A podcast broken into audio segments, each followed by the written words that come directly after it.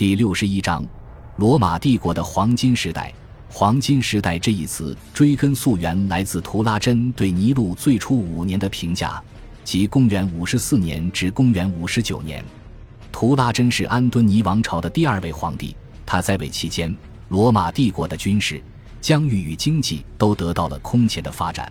人们常见的罗马帝国版图大多都源自图拉真时期。关于这一皇帝的事迹，将会在本书的后文中细讲。在这里提及，是因为他是第一个给予尼禄最初的五年极高评价的皇帝。据史学家奥列留维克多记载，图拉真皇帝曾言：“帝国历史上没有任何一个皇帝能超越尼禄继位最初的五年。”图拉真对于这一时期的向往不无道理。事实上，尼禄最初的五年一直被后世津津乐道。尽管尼禄最后导致了尤利亚克劳迪王朝的覆灭。但在公元五十四年至公元五十九年这五年间，罗马帝国无论军事还是经济都达到了一个前所未有的高度。这很大程度上要得力于尼禄自身与其幕僚们的号召力以及凝聚力。自乌大维缔造元首制以来，没有任何一个皇帝达到过尼禄这般受军队、议员以及平民爱戴的程度。尼禄继位后的五年是君臣上下一心的时期。贵族与民同乐的时期，故此当之无愧地被称为黄金时代。不过，“黄金时代”这一词还有一层含义。抛开最明显的用黄金来比喻这个时代的独一无二以外，黄金时代也是货真价实、名副其实充斥着黄金的时代。而且，这个黄金时代延伸至尼禄的整个统治，而不仅限于最初的五年。尼禄的统治，无论是在当时，还是在后世的史学家记载中，都给人留下了遍地黄金的无限遐想。从穿着到货币，再到建筑，黄金无所不在，处处彰显着帝国的财富与经济实力。塞涅卡和苏埃托尼乌斯都曾提及，尼禄继位时，经常被人比作太阳神阿波罗，朝气耀眼，充满艺术气息。而一提起太阳神，第一个想到的便是阿波罗金光闪闪的形象。尼禄自然不会发光，但是尼禄的记载中，黄金的光芒如影随形。尼禄与黄金的联系，从他出生开始便已经被人们口口相传。据苏埃托尼乌斯记载，尼禄一出生便被母亲在右手腕上戴了一个用蛇皮包裹的纯金手环。蛇本身有很多寓意，但是在所有寓意中，最为常见的便是酒神狄俄尼索斯的象征。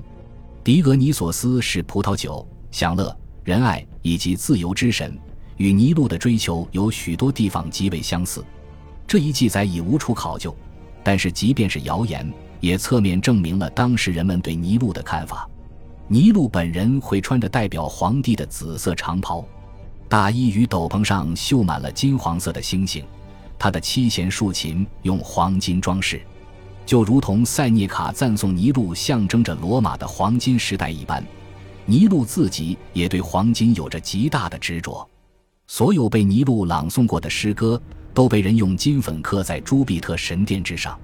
但仍有比这更为夸张的事，因为尼禄自身对于艺术、音乐的追求，尼禄于公元五十九年至公元六十年创立了一个名为尼禄节的音乐戏剧庆典。在第一届尼禄节的上。尼禄剃下自己的胡子，随后将胡子与珍珠一起放入一个纯金制作的大箱子内，并把箱子存放于朱庇特神殿，作为献给主神朱庇特的礼物，供人们瞻仰。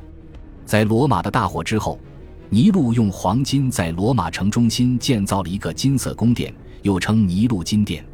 整个宫殿全都被黄金覆盖，金碧辉煌，在太阳之下闪闪发亮。在罗马城中心散发着金色的光芒。不仅如此，尼禄投入了大量的黄金来装饰罗马城内的建筑。公元六十六年，亚美尼亚国王提里达底一世亲自造访罗马城，接受尼禄的加冕。为了欢迎亚美尼亚国王，尼禄将庞培大剧院的里外全都镀上了黄金。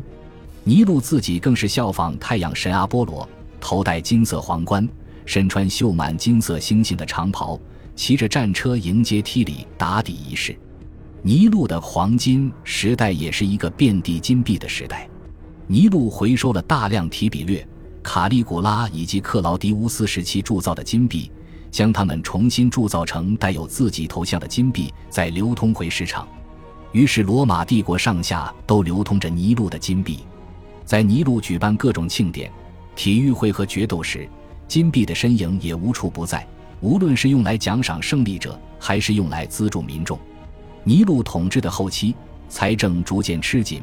尼禄甚至开始派遣军队前往帝国的各个角落，四处淘金。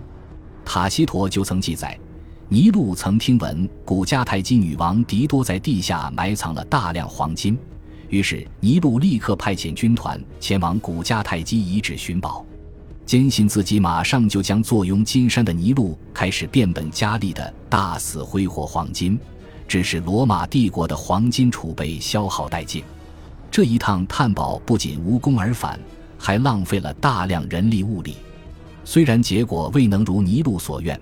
但是挥霍出去的黄金却为尼禄在罗马人与行省人民中赢得了前所未有的好名声。乌大维曾有句名言：“我来时，罗马是石头做的城市；我离开时，留下了一座大理石的城市。”如果将这句话套用在尼禄身上，或许可以改写为：“尼禄来时，罗马是大理石做的；离开时，则留下一座黄金的城市。”感谢您的收听。喜欢别忘了订阅加关注，主页有更多精彩内容。